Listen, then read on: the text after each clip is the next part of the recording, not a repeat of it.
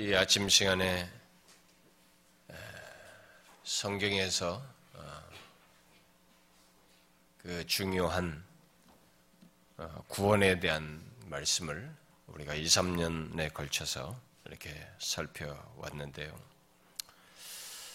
아, 그 구원에 대한 이 성경의 기록은 이렇게 단순히 우리가 이 세상에 살다가 뭐 좋은 데 가는 것으로 아, 그리고 적당히 내 생활, 내 방식대로 살다가 더 나은 곳으로. 보통 누가 죽으면 이제는 이 고통 없는 더 좋은 곳에 가서 잘 살으라고 빌어주는 요즘의 그런 풍토처럼 그런 구원이 아니라 우리의 구원은 너무나 비밀스럽고 놀랍게도 성부 하나님의 치밀한 계획에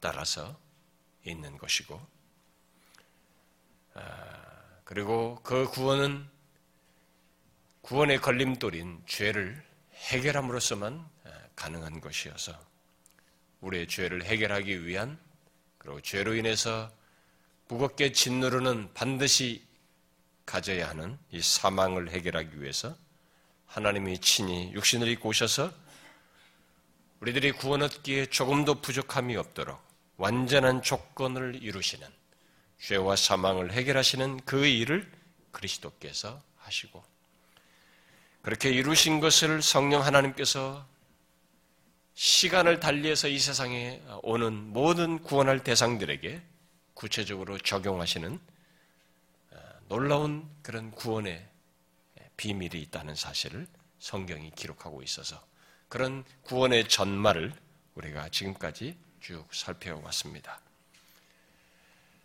그런 배경 속에서 성령께서 우리들에게 구체적으로 구원을 적용하실 때에는 그 구원을 적용하시는 그 과정이 그냥 우연하게 예배당에 갔다가 어떻게 교회를 다니고 왔다 갔다 하다가 그러면 구원을 받는 그런 것이 아니고 구원을 적용하시는 데 있어서도 이 성령 하나님의 집요하고도 놀랍고 비밀스러운 역사가 있다는 것. 그래서 사실은 하나님의 이 부르심이 있고 그리고 부른 그들에게 하나님의 생명, 이 거룩한 생명이 그들에게 심기워지는 이 거듭남의 역사가 다시 태어나는 역사가 있게 되고 그리고 우리들이 그렇게 하시는 역사 속에 회개하여 예수 그리스도를 믿는 이런 반응으로도 나타나게 되고 그렇게 믿는 우리들을 의롭다고 하시는 아, 하나님의 선언이 있다는 것. 아, 그래서 의롭다 하심으로 구원을 말하기도 하고 그런 우리들을 하나님의 자녀라고 양자로 삼으시는 이 놀라운 비밀이 있다는 것. 그래서 영존하시는 그 거룩하신 하나님은 우리들이 아빠 아버지라고 부르게 되는 이런 실제적인 관계를 갖게 된다는 것.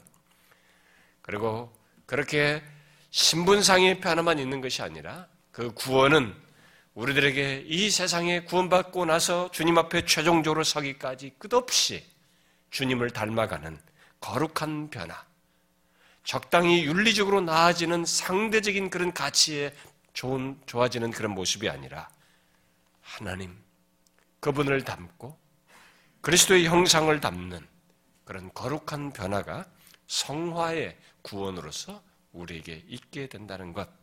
그리고 이 구원의 여정은 내 힘만으로 되는 것이 아니라 하나님께서 우리를 끝까지 붙드시고 그 가운데서 우리가 잘 인내하는 가운데 이 구원이 최종에 이르게 되고 그 구원의 최종은 우리가 이 몸은 죽어서 썩지만 다시 몸이 영화롭게 되는 부활하여 영화롭게 되는 그런 최종적인 구원에까지 이르게 된다는 이런 구원의 전말을 우리가 지금까지 아, 살펴왔습니다.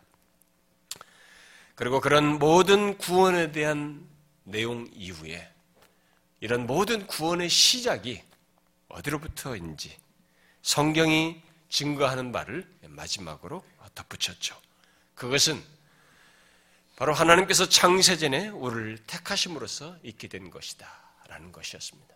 그것을 제일 뒷부분에 살핀 것은 사도들이 그것을 구원을 받고 난 이후에나 깨달을 수 있는 사실이어서 너무나 비밀스럽고 놀라운 것이어서 그렇게 구원받은 자들에게 말해준 것이기 때문에 그것을 따라서 우리들도 마지막에 선택에 대해서 하나님께서 장세전에 택하신 이 놀라운 구원에 대해서 연속적으로 살폈습니다. 그래서 지난주로 그 선택에 대한 내용을 이제 다 끝냈습니다. 그러면 이젠 구원에 대한 말씀이 다 끝난 것 아닌가라고 할 수 있겠죠. 그러나 저는 이 시간에 지금까지 살펴 알게 된 구원, 또 예수를 믿어 소유하게 된 그 놀라운 구원에 대한 지식과 경험에 있어서 가져야 할 균형의 문제를 어, 덧붙이려고 합니다. 그리고 다음 주가 무슨 어린이 주일, 머버이 주일, 뭐 보험잔치 등이 있기 때문에 그것을 지나고 나서 이 전체 구원에 대한 내용과 맞물려서 한 가지 사실을 더 덧붙이고 이 시리즈를 구원에 대한 총 시리즈를 끝내고 이어서 이미 제가 말한 대로 구원의 확신 문제를 연속적으로 어, 살피도록 하겠습니다.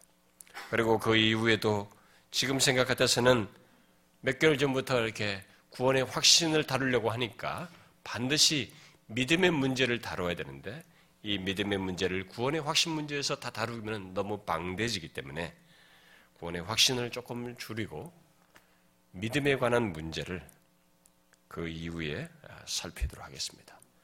믿음은 구원을 얻는 데서뿐만 아니라 성화의 삶 속에서도 계속적으로 우리에게 강조되는 성경이 말은 중요한 것이어서 우리들이 흔히 구원 얻는 믿음, 뭐 역사하는 믿음 이런 것들로 말을 하는데 그런 모든 믿음으로 말하는 그런 모든 것과 함께 우리의 신앙과 삶에 관련해서 말하는 모든 믿음에 관한 성경이 말하는 바를 실천적이고 적용적인 그 믿음의 문제까지 합쳐서 할 수 있는 한 디테일 아주 상세하게 연결해서 그 시리즈로 살필까 합니다.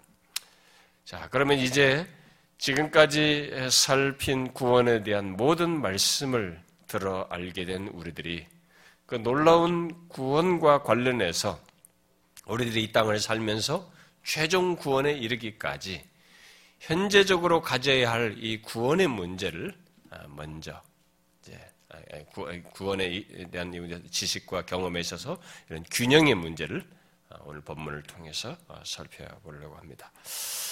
자, 베드로는 당시 1세기의 아시아에 흩어진 그리스도인들에게 먼저 1장 어, 이 초두에서 인사를 한 뒤에 3절부터 11절에서 그들에게 현재적으로 있어야 할 것을 말하고 있습니다.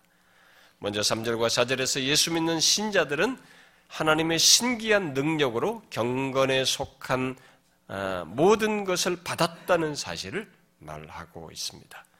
그러니까 예수 믿는 신자는 구원만 구원뿐만 아니라 아, 구원받은 신자로서 경건한 삶을 살 수 있는 능력 또한 받았다는 것입니다. 아, 그게 뭐지? 이렇게 할지 모르겠습니다만 그것은 분명 그런 능력을 주시고 나타내시는 성령을 받은 것과 연관지어서 아, 분명히 생각할 사실이라고 봅니다. 그리고 이어서 5절부터 11절에서는 그런 신자는 그에 따라 열매를 맺어야 한다는 것을 말을 하고 있습니다. 우리의 믿음에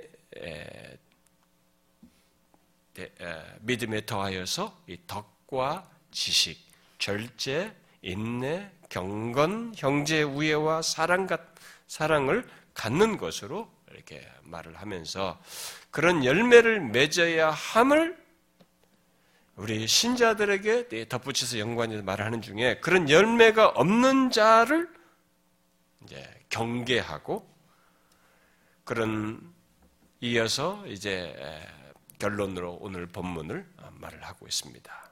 그래서 그러므로라는 말이 앞의 내용에 대한 결론으로서 말하는 표현이죠. 자, 그런데 여기 그러므로라고 한 뒤에 결론으로 무엇을 지금 말을 하고 있습니까? 더욱 힘쓰라라고 말을 하고 있습니다. 무엇을 더욱 힘쓰라는 것입니까? 부르심과 택하심을 굳게 하는데 더욱 힘쓰라라고 말하고 있습니다. 택하심은 우리가 이미 살핀 대로 하나님께서 창세전에 우리를 택하신 것을 말합니다. 부르심은 우리들이 구원으로 부름받는 것을 말하는 것으로서 마치 예수님께서 자기를 따르라고 제자들을 부르듯이 예수 그리스도를 믿고 따르도록 부르시는 것과 같은 것을 말하는 것이죠. 이 두 가지는 하나님에 의해서 주권적으로 주어진 우리의 구원을 말하는 대표적인 표현이고 내용입니다. 하나님에 의한 구원, 그리고 일반적으로 우리의 구원을 아, 하나님께서 주신 것과 관련해서 말을 하게 될 때는 그냥 대표적으로 이렇게 택하심과 부르심, 뭐 이런 것으로 아, 말을 할 수 있습니다. 그런데 중요한 것은 그렇게 하나님에 의해서 주어진 구원을 이 땅을 사는 우리들에게 이어서 뭐라고 말해요? 더욱 힘써 굳게 하라고 말하고 있습니다. 이 사실은 우리들이 지금까지 살핀 구원에 대한 모든 내용을 두 가지로 어, 요약해 주고 있는 것입니다. 곧 우리들이 구원의 그 어떤 것도 어, 기여하지 않고 하나님에 의해서 얻게 되는 것이다.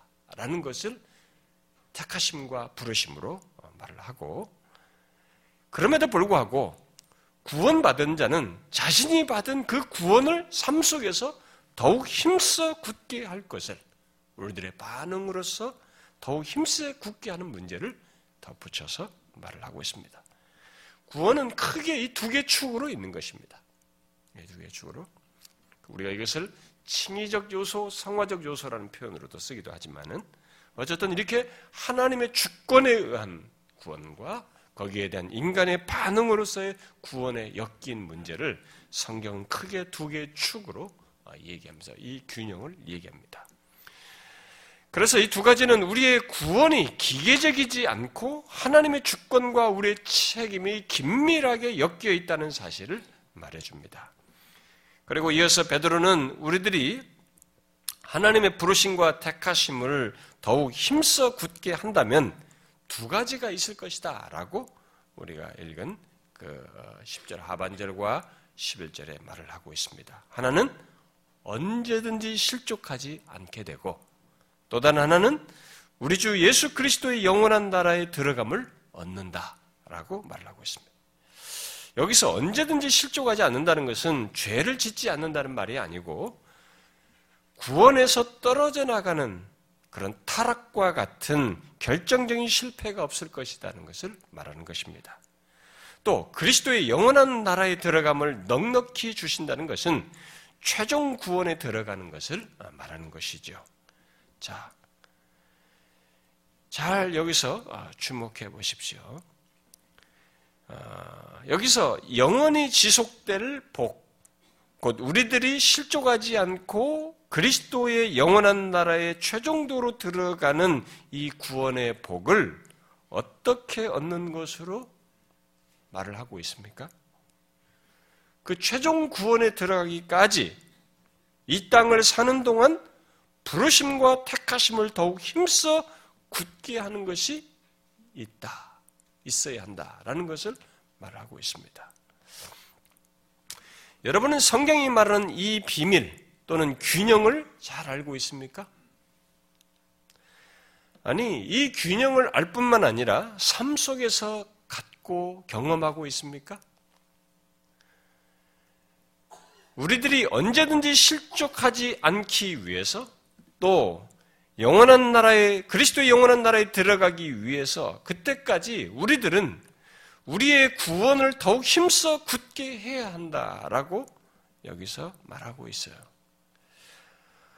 혹시 하나님께서 택하시고 부르셨으면 자동적으로 실족하지 않고 그리스도의 영원한 나라에 들어가는 것 아닌가라고 생각하십니까? 아니죠. 우리의 구원에는 하나님의 택하심과 부르심뿐만 아니라 그 구원을 우리들이 더욱 힘써 굳게 하는 것이 엮여 있어요. 같이 있는 것입니다. 구원에 있어서 중요한 것은 바로 이 비밀을 또는 이 균형을 알고 경험하며 갖는 것입니다. 이런 사실을 더글라스 뮤라는, 뮤라는 사람은 성경적인 균형이라는 말로 표현하면서 그 성경적인 균형에 대해서 다음과 같이 말을 했어요. 성경은 하나님께서 그의 자유롭고 영원한 결정으로 특정한 사람들을 구원으로 부르시고 그의 은혜로 저 사람들을 그의 구원으로 데려오시기 위해 손을 뻗으신다.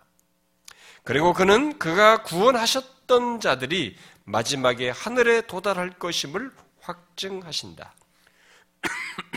하지만 인간의 응답에 대해서도 성경이 분명히 강조하고 있다. 곧 하나님께서 택하신다. 하지만 내가 믿어야 한다. 하나님께서는 마지막까지 우리를 보호하신다. 하지만 나는 내가 영원한 생명을 발견하기를 소망한다면 몸의 행실을 죽여야 한다. 두 가지 모두 성경이 가르치고 있으며 성경적으로 되려면 이 두 가지 모두를 단언해야 한다.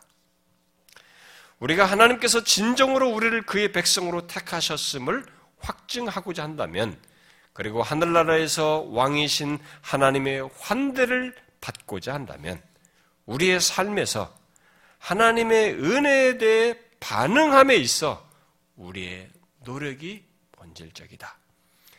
칼빈주의자로서 나는 하나님께서 진정으로 택하셨던 사람들에게는 하나님이 그의 영을 주시기 때문에 언제나 하나님께서 그렇게 응답하고 그래서 그들의 택하심을 확증하며 하늘로 가게 된다는 것을 덧붙이고 싶다. 성경에 충실하다면 우리는 여기서 어떤 이들이 자기 모순이라고 부르는 것에 직면한다.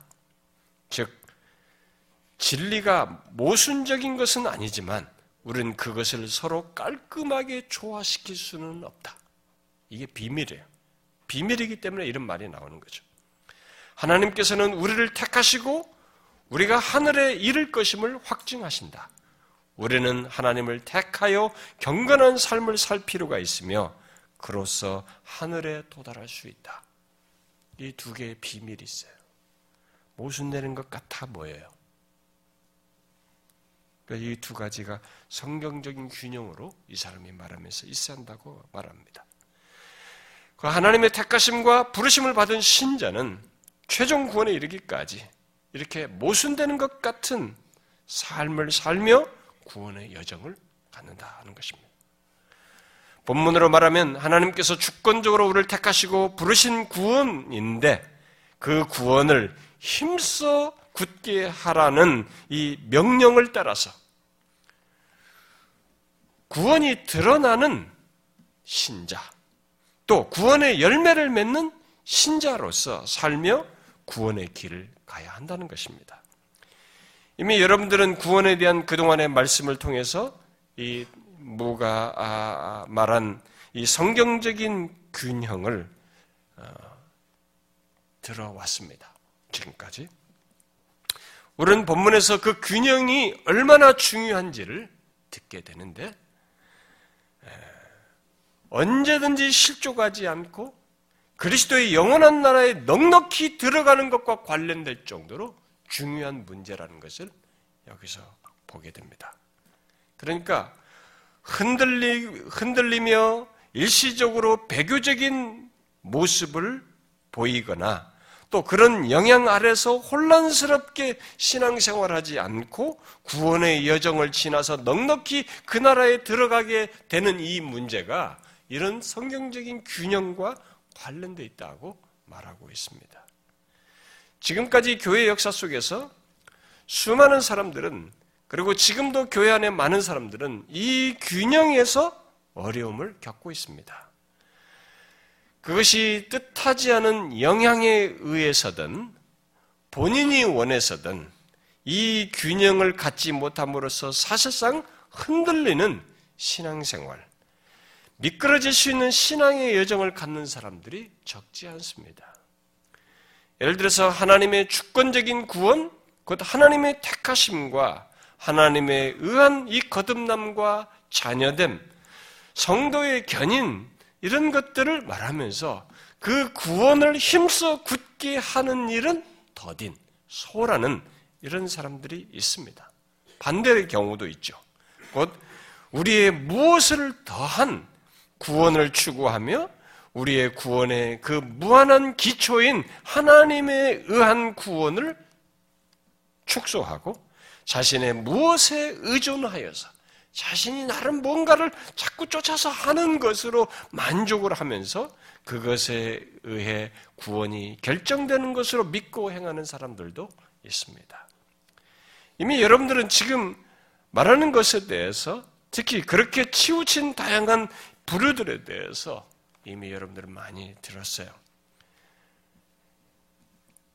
그래서 이런 지식을 아는 여러분들은 아, 나는 안 그럴 것이고 어, 어, 그렇게 치우치지 않을 것이다 라고 쉽게 생각할지 아, 모르겠습니다. 그러나 본문이 말하는 것 같은 균형, 권부가 말한 성경적 균형은 저절로 쉽게 가는 게 아닙니다. 또 한때 가졌다 할지라도 우리가 죽을 때까지 그 가졌던 것을 균형을 지속해서 자동적으로 갖는 것이 아니에요. 아무리 성경적인 균형에 대한 지식을 가지고 있다 할지라도 그것을 실제로 갖는 문제는 또 다른 문제이기도 합니다. 물론 그런 균형을 아는 사람이 모르는 사람과 비교할 수 없이 다른 유익을 얻겠지만 그것을 안다고 해서 자동적으로 그 균형을 갖는 것은 아니에요. 또 지속적으로 계속 갖는 것도 아닙니다. 이 균형은 아는 것을 넘어서서 삶 속에서 경험하고 또 지속적으로 가져야 하는 문제가 있습니다. 이 균형은 나의 기호적인 성향이나 자신의 신앙 환경이나 배경 속에서 받은 영향, 또 어떤 경험 속에서 생긴 이 반발심에 의해서 진자 운동을 함으로써 또 나의 절박한 필요와 내면의 상태에 대한 대답으로 다가온 어떤 매력적인 가르침 때문에 또 그 밖에 다양한 이유로 이 균형을 언제든지 이룰 수 있어요. 언제든지 이룰 수 있습니다. 치우칠 수 있어요. 한때 가졌어도 우리의 신앙의 여정 속에서 치우칠 수 있습니다. 여러분도 알다시피 많은 사람들이 하나님을 믿는 신앙을 나를 위로해주고 나를 만족시켜주는 것을 따라서 하려고 합니다. 아니, 우리에게는 본성적으로 그런 경향성을 가지고 있어요. 그런 경향은 결국 나의 본성, 또 나의 성향, 나의 내면 상태, 나의 필요, 심지어 어떤 것에 대한 반발심에 의해서도 어, 나타내기 때문에 언제든지 발생될 수 있어요. 그때 그런 자신을 채워주는 가르침은 균형을 깨뜨리는데 큰 역할을 하기도 합니다. 심지어 어, 이 그런 치우침에 의해 치우칠 수 있는 그런 상황에 영향을 받아가지고 치우치는 가르침을 받게 되면 이 가르침을 자신의 깨어진 균형, 치우친 것을 더욱 견고케 하는 기초로 삼아요. 그래서 많은 사람들이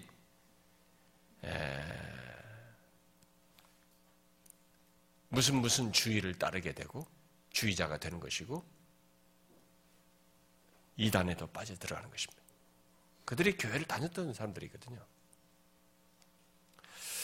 어떤 사람들은 자신이 어떤 쪽으로 치우치고 있는지조차도 잘 모릅니다. 지금까지 살핀 모든 구원에 대한 내용에 덧붙여서 생각할 중요한 문제예요. 오늘 베드로가 말한 것처럼 실족하지 않고 넉넉히 그리스도의 나라에 들어가는 이 문제와 관련해서 이 균형의 문제는 결론적으로 덧붙여야 할 내용이기 때문에 제가 덧붙이는 것이. 근데 흥미있는 것은 많은 사람들이 교회 역사가 보여주었듯이 자신이 어떤 쪽으로 치우치고 있는지조차도 모르는 경우가 많다는 것입니다. 사실 목사들도 모르고 한쪽으로 치우치기도 해죠. 그래서 성경적인 균형이라는 문제는 의외로 어렵습니다. 의외로 어려워요. 특별히 그것을 가르치는 것은 더 어려워요. 어떻습니까? 여러분은 지금 이 구원의 지식에 있어서뿐만 아니라 삶 속에서 이런 균형을, 성경적인 균형을 가지고 있습니까? 우리는 지금까지 성경이 말하는 구원을 살피는 가운데서 또 우리 현실 속에서 여러 치우친 견해들을 이렇게 덧붙여서 살핌으로써 이 균형을 갖도록 하는 것을 병행해 왔어요. 그것만 아니었으면은 무슨 치우친 견해들인가 이런 것들을 말할 필요도 없었어요. 근데 그런 것까지 병행하면서 우리의 첫, 처음에 서로는 우리가 현실에서 어, 가지고 있는 이 다양한 구원에 대한 치우친 견해까지 다 말하면서 시작했습니다. 어떻습니까? 이제 결론으로서 이 얘기를 해야 되는데 여러분들은 이것을 지식에서뿐만 아니라 구원에 대한 이런 지식에서뿐만 아니라 그것을 삶 속에서 이 균형을 가지고 있습니까? 그런데 이 균형은 성경을 보게 되면 이 구원에 대해서 문제뿐만 아니라 성경의 구원과 연관지어서 더 디테일, 다양한 상세한 다른 모든 진리에 대해서도 똑같이 요구되는 것입니다. 예를 들어서 율법과 복음, 율법과 복음을 균형 있게 경험하며 따르는 이 문제는 굉장히 중요한 것입니다. 그렇지 않으면 한쪽으로 치우쳐요. 이 균형을 아니면 율법주의로 가든가 아니면 복음 복음 은혜 은혜 하면서 소위 은혜주의로 빠지든가 이렇게 가는 것입니다. 또 하나님의 존재와 속성에 대해서도 균형 있는 이해를 가지고 삶 속에서 경험하는 문제가 있는 것입니다. 교리와 삶에서도 또 진리와 사랑에 대해서도 지식에서뿐만 아니라 삶 속에서 함께 가져야 하는 문제가 있는 것이에요. 그것은 우리의 생각만큼 쉽지가 않습니다. 왜냐하면 앞에서 말한 대로 우리 안에 치우치는 성향이 있어요. 인간에게는 이 타락한 본성이 있어서 내 좋아하는 쪽으로 기우는 경향이 있거든요. 내 위하는 쪽으로 기우는 경향이 있어요. 본성을 따라서. 바로 나를 중심에 두고 내게 이로운 쪽으로, 나의 만족을 위하는 쪽으로, 또 나를 위로하고 나를 위하는 쪽을 원하는 본성이 있기 때문에 우리는 치우쳐요. 치우치기를 좋아합니다. 이것이 하나님의, 이렇게 하는 것이 하나님의 진리이냐?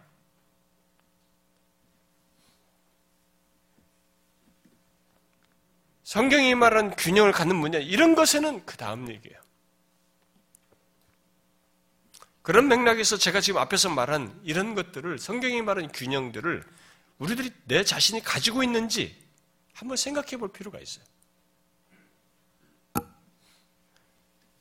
여러분들은 구원에 대한 균형 뿐만 아니라 제가 지금 앞에서 몇 가지 언급한 이런 것들의 균형을 알고 있습니까? 가지고 있습니까? 다시 앞을 꺼내 볼까요? 율법과 복음에 대해서 또는 은혜에 대해서 치우치지 않고 있습니까? 치우치지 않는 암과 동시에 경험을 삶 속에서 하고 있습니까?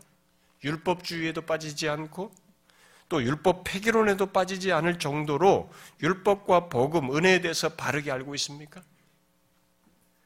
그동안 저로부터 많이 듣고 배웠음에도 그것을 삶 속에서 경험하는 것은 쉽지 않을 수 있어요. 저는 여러분들에게서도 저로부터 여기서 많이 배운 여러분들에게서도 치우치는 거 보거든요. 그렇게 다 이야기해줘도 한쪽으로 치우치는 거 봅니다. 쉽지 않을 수 있어요. 또 여러분은 하나님의 존재와 속성에 대해서 균형 있게 이해하고 삶 속에서 그 하나님을 경험합니까? 하나님의 사랑과 인자하심과 선하심을 생각하면서 그런 하나님만을 삶 속에서 구하고 경험하기를 원치 않습니까? 그러하신 하나님과 함께 그의 거룩하심과 의로우심 또한 못지않게 그리고 그의 편지하심과 그의 편전에서 편지하심 속에서 그의 면전에서 내가 살고 있으며 그래서 하나님을 의식하지 않으면 안 되는 그를 경외해야만 하는 이런 사실을 동시에 여러분들이 가지고 있습니까? 삶에서 경험하고 있어요? 교리와 삶에서 균형은 어떻습니까? 교리만 알고 배우고 끝났습니까? 끝납니까? 반대로 교리는 무시하고 삶이 삶을 얘기하면서 야 삶이 없는데 교리가 무슨 소용이야? 성경 공부가 뭐가 그렇게 중요해? 저렇게 공부해도 삶이 엉망이더라. 남 얘기할 것이 아니라 지금 자기를 돌아봐야 되는데 그런 것을 빌미 삶아서 333 얘기하는 거예요. 그러면서 교리를 또 반대로 진자운동을 하는 거예요. 산만을 강조하면서 나름 자신의 의로움을 구하는 그런 진자운동을 하시는 않습니까? 교리와 삶의 균형을 가져요? 진리와 사랑에서는 어떻습니까? 진리, 진리만 말하면서 진리만을 구하고 사랑 없는 차가움을 드러내지는 않습니까? 반대로 사랑은 모든 것의 완성이라고 하면서 사랑, 사랑, 사랑 얘기하고 사랑 받는 것만을 말하고 그러면서 상대적으로 진리를 소홀하고 진리를 희생시키고 있지는 않습니까? 또 본문에서 말하는 것과 같은 하나님의 주권과 인간의 책임은 어떻습니까? 하나님의 놀라운 주권 못지않게 여러분들의 거기에 그러하신 하나님께 대한 기꺼운 반응이 여러분들에게 삶 속에서 같이 있습니까? 믿음과 행함에 있어서 균형을 갖고 있습니까? 하나님께서 나를 용서하신 것뿐만 아니라 내가 용서하는 것에서도 균형을 갖고 있습니까? 하나님으로부터 받는 기쁨뿐만 아니라 나에게 항상 기뻐하라고 하는 명령에 따르는 모든 조건에서도 기뻐하고자 하는 그런 수고도 함께하는 균형을 갖고 있습니까? 성경에 대한 지식에서는 어떻습니까? 구약 성, 신약 성경뿐만 아니라 구약도 똑같이 하나님의 말씀으로 사모하면서 그 모든 말씀에서 주는 그 말씀을 듣고자 합니까? 구약은 엄하고 뭔가 심판적인 하나님에서 싫고 신약은 뭔가 위로가 되는 그런 하나님을 받아들입니까? 하나님의 축복과 생명뿐만 아니라 하나님이 주시는 경고와 심판의 말씀도 어떻습니까? 똑같이 똑같은 비중으로 듣습니까? 축복과 생명에 대해서는 예민하면서 경고와 심판에 대한 내용은 뭔가 거부반응을 일으켜요. 야, 왜 자꾸 죄를 얘기하는가 말이지. 조금 더 좋은 얘기를 안 하는가? 구원과. 그래서 뭔가 죄를 경고하고 심판을 얘기하는 것은 거부하는. 그러진 않습니까? 이런 식으로 성경은 우리에게, 우리의 하나님의 모든 말씀에서 균형을 말하고 있습니다. 그, 그 균형을 지식으로만 아는 것이 아니라 삶 속에서 경험할 것을 말하고 있습니다. 성경은 이런 모든 균형이 우리의 구원 속에서 또 구원의 여정 속에서 가져야 된다는 것을 말하고 있습니다. 그래서 오늘 본문은 구원으로 균형을 말하지만 이 균형 속에 그런 균형들이 다 함께 녹아져 있어야 하는 것을 말하는 것입니다. 그래야만이 본문이 말하는 것처럼 언제든지 실족하지 않고 그리스도의 영원한 나라에 들어감을 넉넉히 하나님께서 주신다. 공급하신다라고 말하는 것입니다. 그러나 여러분 이런 균형을 갖는 것이 어때요? 쉽습니까? 지금 말한 모든 것에서 균형을 가지고 특히 구원에 대한 이해와 구원의 여정 속에서 삶, 그, 그, 그 균형을 삶에서 갖는 것은 의외로 어려워요. 쉽지 않아요. 여러분들이 지금까지 신앙생활을 해오면서 자신과 주변에서 그렇다는 것을 보았을 것입니다. 아니, 지난 교회 역사가 충분히 그것을 증명, 증거해 주었어요. 저는 주변의 많은 사람들에게서, 심지어 목사들에게서까지도 뭐 하나 깨달았다고 하면서 그 깨달은 것으로 인해서 또 다른 한쪽으로 치우치는 걸 보게 됩니다. 이 깨달았어도 균형을 잡으면 되는데 이거 깨달았다고 또 이쪽으로 확 진자 운동을 해요. 심지어 개혁주의를 따른다고 하면서 어거스틴을 아우구스티누스를 연구하다가 이 아우구스티누스에게 있었던 심플라톤주의, 음? 심플라톤주의를 수용하고 신비주의로 치우치는 사람도 봤습니다. 또 정통 기독교에 대한 반발로 대중적인 기독교로 튀는 거예요. 그래서 은사주의로 심리학적인 성경 이해에 빠지는 그런 사람도 봤습니다. 여러분들 중에 어떤 사람들은 지금까지 구원에 대한 이 말씀을 살피는 가운데 여러 치우친 주장들을 말하면서 무슨 무슨 주의, 많은 주의들을 말하는 것에 대해서 그런 것이 있는가 보다라고 하는 사람도 있었을 것이고 왠지 판단받는 것 같아서 거부 반응을 드는 사람도 있을 것이고 또 마치 우리만 옳다고 말하는 것 같아서 반발심을 갖는 사람도 아마 있었을 거예요. 그러나 그런 모든 것은 그만큼 균형이 어렵다는 것을 역사적으로 우리에게 드러낸 것이고 현실적으로 말해주는 것입니다. 그래서 그, 그런 것들을 말함으로써 바른 진리 안에 설 뿐만 아니라 무가 말한 대로 성경적인 균형을 가셔야 된다는 것을 저는 목회자로서 얘기한 것이에요. 여러분들을 인도하려고 한 것입니다. 사도 바울도 그런 맥락에서 각 교회에 치우치는 일들을 봤어요. 1세기 성도들이. 그걸 보면서 다루죠. 그래서 갈라다 교회, 골로새 교회, 또 고린도 교회들을 그런 각각의 교회들의 편지 속에 보면은 일종의 치우친 주의들이 다양, 다양하게 언급되고 있어요. 곧 그것들을 분별하여서 믿음을 지키도록 하려는 목회적인 수고 속에서 그런 것들을 밝혀주고 복음으로 바른 진리로 인도하는 것을 볼 수 있습니다. 그리고 부활 승천하신 주님도 아시아 일곱 교회에 대해서 말씀하시는 중에 니골라당, 니골라당 같은 일종의 주의를 말씀하시면서 경계하십니다. 왜 이런 것들을 말씀하십니까? 그런 것들이 우리 가까이에 있어요. 밖에 있는 게 아닙니다. 하나님을 믿는다고 하는 사람들의 이 신앙의 행태와 신앙의 영역, 이 활동 영역 가까이 주변에서 맞물려서 있기 때문에 그런 것들에 대해서 영향을 주고 있기 때문에 말을 하는 것이에요. 결국 우리들로 하여금 바른 길에서 곧 균형을 가진 구원의 길로 나아가도록 하기 위해서 그런 유혹들을 분별해서 가도록 하기 위해서 말씀하시는 것이고 우리가 그 여정 속에 이런 유혹이 항상 있다는 것을 사실은 밝혀주는 것이기도 합니다.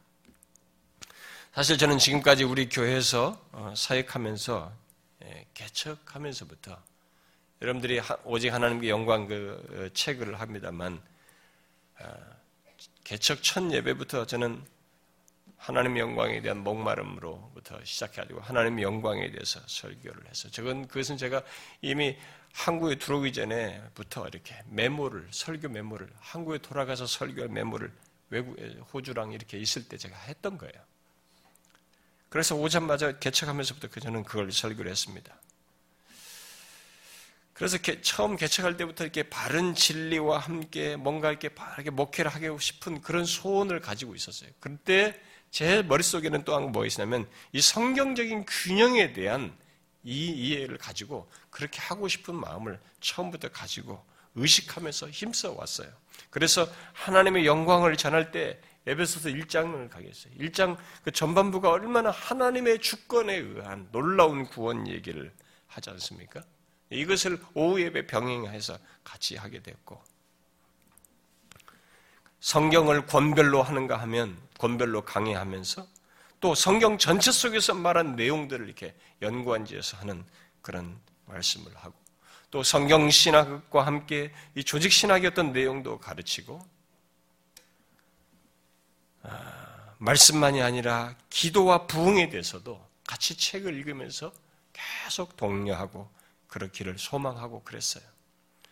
시편을 계속 확인하면서 신자의 삶의 절규, 우리들의 현실적인 이런 삶의 문제를 또 다루고자 했습니다. 그런 과정에서 저는 여러분이 아실지 몰라도 계획주의자들 뿐만 아니라 제가 비판하는 그룹들의 대상들의 책도 저는 다 읽어서 그걸 성경에서 크게 이탈하지 않는 정도의 내용들은 제가 다 활용해서 썼어요. 가르쳤다고요. 수련회 같은 데서도 그런 사람들의 책은 제가 특별히 더 많이 읽었어요. 그게 무슨 심리학 사람들이 말하던 먼 사람, 이런 사람들도 다 성경적 이해 안에서 활용하려고 노력했습니다. 우리는 무슨 주의를 주의로 불리는 자들의 주장을 모두 잘못된 것으로 판단할 수는 없어요. 분별할 능력만 있다면 그들에게서 긍정할 성경적인 주장들과 이런 것들을 우리는 어, 들어야 하고 얼마든지 수용해야 하는 것입니다. 그런 맥락에서 우리는 존 웨슬리의 사상과 가르침을 무조건 부정적으로 볼 수 없어요. 그가 아르미니우스를 따랐다고 그래서 일부 받아들일 수 없는 그 구원과 관련해서 그런 것들이 있지만 그에게 있어서 굉장한 많은 것들이 있습니다. 그 헌신과 모든 면에서 로준스 같은 사람은 극찬해요. 음. 우리가 배울 것들이 많이 있습니다. 또 제가 신율법주의로 말하면서 언급한 리차드 박스터 같은 이 청교도도 그 부분을 신율법주의적인 이런 것 빼고는 영적인 거성이에요. 청교도 당시에. 그가 목회에 대해서 말한 내용들은 목사들에게 어마어마한 내용입니다. 아, 목사들에게 정말 가슴 깊이 파고들는 너무 팍팍 찌르는 귀담아 들어야 할 너무나 귀한 내용들을 주었어요. 우리는 그런 걸 분별해서 배웠죠. 그래서 회심으로 번역된 그 책도 제가 추천해서 원서를 추천해서 번역돼서 나온 거 아닙니까? 또 새 관점도 무조건 잘못된 것으로 말할 수 없습니다. 우리들이 생각지 못한 것을 말하는 것들이 많이 있어서 배울 게 많습니다. 그들이 본문을 연구하며 성경 원어를 파헤치는 이런 시도들은 굉장히 배워야 할 내용들이에요. 단지 문제가 되는 것은 그들이 어떤 주의로 이렇게 말을 하면서 지적할 수밖에 없는 오류들이 있기 때문에 그것을 분별하는 문제가 있을 뿐입니다.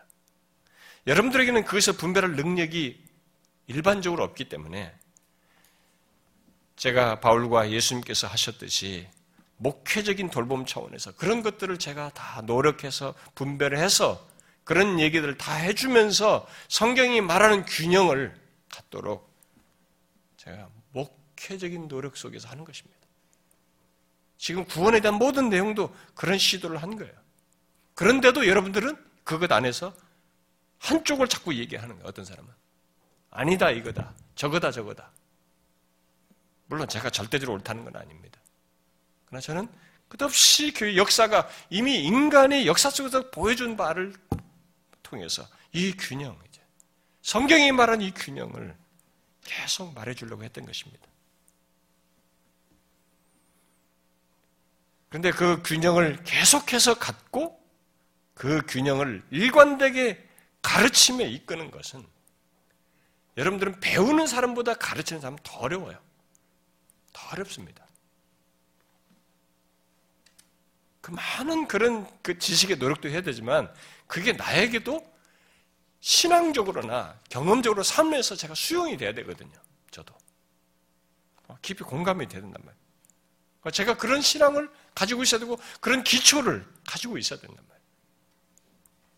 게다가 호응도 있어야 되거든요. 근데 여러분들이 그런 걸 막 싫어하고 막 그러게 되고 이렇게 되면 여러분이 좋아하는 쪽으로 저도 갈 수 있는 것이에요. 어떤 때는 저도 쉽고 편안한 길, 그 사람들이 좋아하는 길을 가고 싶은 유혹을 느껴요. 이미 오랫동안 해온 것이 그렇게 하지 아, 않으려고 해온 것이 있어서 그저 생각 속에서 일어나고 일시적으로 갈등하고 말 뿐이지 그 유혹을 받습니다. 이 정도 왔으니까 하지 초기 같으면 넘어질 수도 있는 거죠. 우리는 오늘 말씀을 귀담아 드려야 됩니다. 언제든지라고 말하고 있어요. 그러니까 일시적으로 아니라 계속적으로 언제든지 실족하지 않고 그리스도의 나라에 들어가면 넉넉히 맨날 갈등하고 뭐 이렇게 하고 막 끌려다 이게 아니라 이러 갔다 저러 좌충우돌 하는 게 아니라 넉넉히 받기 위해서 이 본문과 같은 성경적인 균형을 가져야 한다는 것입니다. 특히 구원에 있어서 그러해야 합니다. 구원에 대한 이해에서뿐만 아니라 삶의 경험 속에서 이 균형을 가져야 된다는 것이죠. 보통 교회 안에서 투덜대는 사람들을 보면 이 균형을 싫어해요. 싫어하는 사람들이에요. 그리고 그 균형을 싫어하는 그 근원을 이렇게 들여다보면 한쪽을 원하는 그 사람의 자아가 있어요. 자기 중심성이 있습니다. 맞아요. 진짜로 맞습니다. 잘 보면 그 사람의 자아가 그러니까 우리의 자아가 균형을 갖지 않고 한쪽을 치우치는데 사실상 가장 큰 역할을 하는 것을 보게 됩니다. 여러분 치우칠 때는 내 자신이 내 자아가 결정적인 역할을 해요. 치우치도록 가르치는 사람도 중요한 역할을 하지만 더욱 결정적인 최종적인 역할은 한쪽을 원하는 우리 자신이에요. 우리 자신이 그 역할을 합니다. 그래서 바울은 디모데 후서에서 말세에 치우쳐 벗어나는 빗나가는 사람들에 대해서 이렇게 말을 했어요. 때가 이르르니 사람이 바른 교훈을 받지 아니하며 귀가 가려워서 자기 사욕을 따르는 스승을 많이 두고 또 그 귀를 진리에서 돌이켜 허탄한 이야기를 따르리라 그랬어요. 누가 치우치는데 더욱 결정적인 역할을 한다는 것입니까? 아무것도 모르면 모르는 대로 또 뭔가를 좀 알고 찾고 구하는 사람들에게는 그 사람대로 그 사람 자신이 귀가 가려워서 자기의 사욕에 자기 자신이 자기 자아죠. 자기 사욕을 따르는 스승을 두고 따른 거예요. 그 사람이 그 사람이 더 결정적인 역할을 하는 것입니다. 이것은 아주 극단적으로 치우치는 사람만이 아니라 교회 안에 있으면서 성경적인 균형을 갖지 않고 한쪽으로 치우치는 사람들, 그 사람들에게서도 똑같이 나타나는 거예요. 어? 아주 극단적으로 나간 사람 아니라 할지라도 교회 안에서 나름 뭔가 신앙생활 하는 사람들에게서도 나타나는 현상이에요. 그래서 바울은 디모데에게 그런 사실을 말, 그런 사실을 알고 범사에 오래 참음과 가르침으로 경책하며 경계하며 권하라. 이렇게 말했어요. 경책, 경계, 권, 권면을 삼중적으로 말했습니다. 그리해도 사람들은 바른 교훈을 받지 않고 기가 가려워서 자기가 원하는 것을 말해주는 스승을 두고 진리와 동떨어진 허탄한 이야기를 따를 것이라고 바울은 말했습니다. 여러분, 우리는 균형을 갖지 않고 신앙생활 하려는 우리 자신에 대해서, 내 자신에 대해서 정신을 차려서 보아야 됩니다. 그런데 흥미있는 것은 많은 사람들이 자신이 그러한지를 못 본다는 겁니다. 몰라요.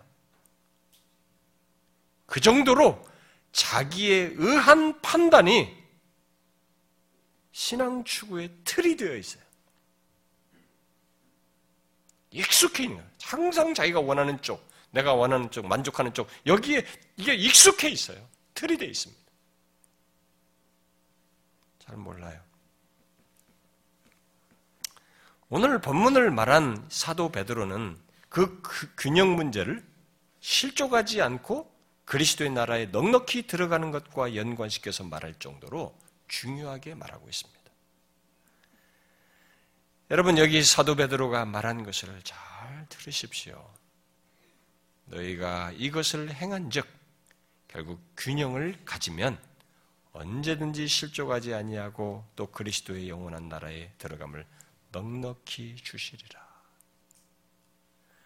우리가 지금까지 살핀 구원에 대한 내용이 완전하고 충분하지는 않지만 구원에 대해서 총체적으로 또 성경이 말하는 그 균형을 그대로 전했습니다. 최대한 전했어요. 우리는 이 균형을 알 뿐만 아니라 삶 속에서 그것을 그런 구원을 경험하기 위해서 힘써야 합니다.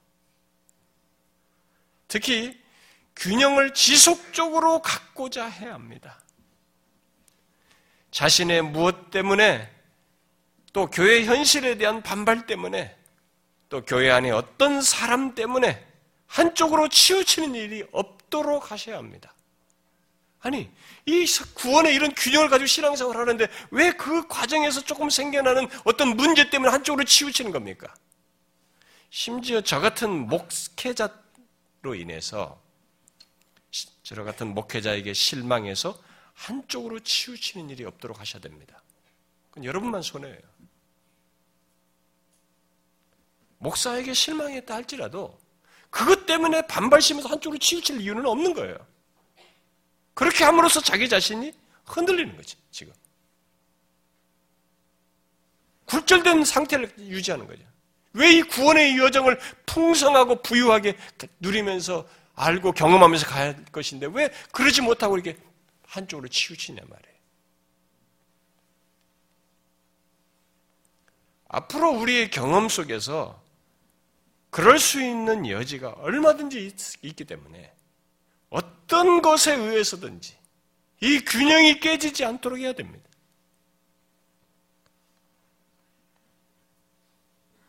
균형이 깨지면 자신을 해치게 됩니다. 신앙적으로 잘 자라지 못하게 됩니다. 극단적으로는 자기를 망치게 됩니다. 실족하게 됩니다. 지금까지 들은 구원에 대한 말씀을 통해 자신의 구원을 더욱 힘써 굳게 하십시오. 지금 한때뿐만이 아니라 그리스도의 영원한 나라에 들어가기까지 그리하고자 하셔야 합니다. 묻고 싶습니다. 어찌 하시렵니까? 여러분들은. 제가 이 구원에 대한 말씀을 딱 끝, 하고 아, 구원은 이런 것이야 라고 끝내고 말 수도 있지만 저는 이 모든 것에 대한 적용적인 이 권면을 하지 않을 수가 없습니다. 왜냐하면 사도들이 다 그렇게 하고 있어요. 우리의 현실 속에 가장 어려운 문제가 이거예요. 뭔가를 하나를 알고 좋아하는 것은 있을 수 있으나 그것을 가지고 지식과 삶에서 균형을 갖고 그 구원의 모든 것을 제대로 풍성하게 경험하며 누리는 것은 또 다른 문제예요. 어찌하시렵니까? 그럭저럭 교회 다니며 나름의 신앙생활 하시렵니까? 내가 원하는 것, 내게 위로가 되는 것, 나를 맞춰주는 것만을 듣고 그 안에서 신앙생활 하렵니까? 그저 하나님께서 나를 위해 행하신 것만 좋아하면서 신앙생활 하시렵니까?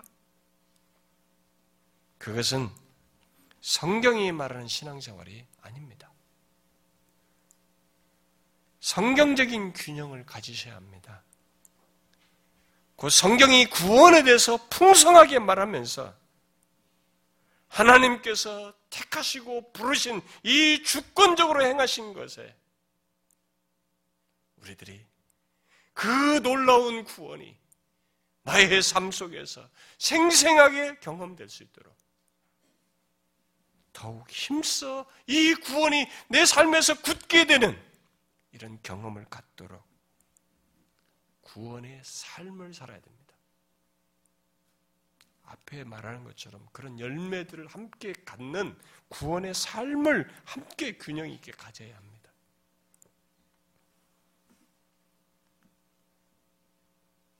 여기에 나태하고 싶고 나의 무엇을 가지고 반발하고 싶고 여러 가지 이유로 그럴 수 있지만 우리는 그걸 다 넘어서야 됩니다. 우리의 신앙의 여정은 그리스도의 영광스러운 나라에 들어가기까지 지속되는 것이 구원입니다. 한번 받아버리고 맞아버리는 게 아니에요. 아직도 우리는 현재 진행형입니다. 구원을 이루고 있습니다. 최종군에 이르기까지 이 균형을 가지고 구원의 풍성함을 오히려 경험하면서 가야 되는 것이죠. 치우치면 안 되는 것입니다.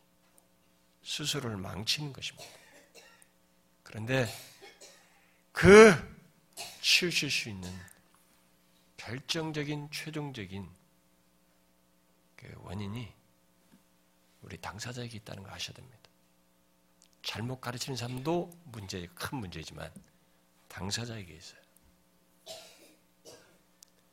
여러분들이 이 사실을 모르십니까? 아직 인정이 안 되십니까? 한번 하나님 앞에 조용히 기도하면서 생각해 보십시오. 성경에 비추어 보시고 한번 기도해 보세요. 깊이 공감될 것입니다. 그리고 지금 안 깨달아지면 나중에 반드시 깨달을 날이 올 것입니다. 우리가 당사자예요. 각자가 귀가 가려워서 자기 사욕을 따른 것입니다. 그래서 치우쳐요.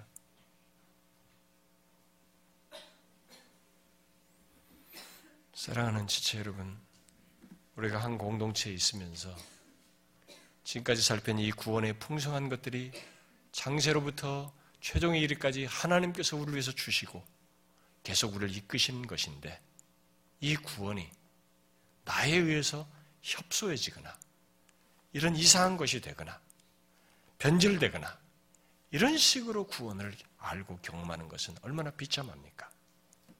우리는 그러지 말아야 됩니다. 계시 준 그대로 그 부유하고 우리는 장차 하나님 앞에서 의롭다함을 최종적으로 얻을 것입니다. 근데 지금 그리스도 안에서 의롭다함을 얻은 자예요. 지금 하나님의 자녀인 것입니다. 지금 우리는 하나님의 새 생명으로 사는 자들입니다. 영생을 향해서 나가는 것입니다. 그래서 구원을 이루라는 말씀을 따라서 부지런히 주님을 닮아가면서 이 구원의 과정을 지나야 됩니다. 더욱 힘써 우리에게 주신 구원을 굳게 하십시오. 기도하겠습니다.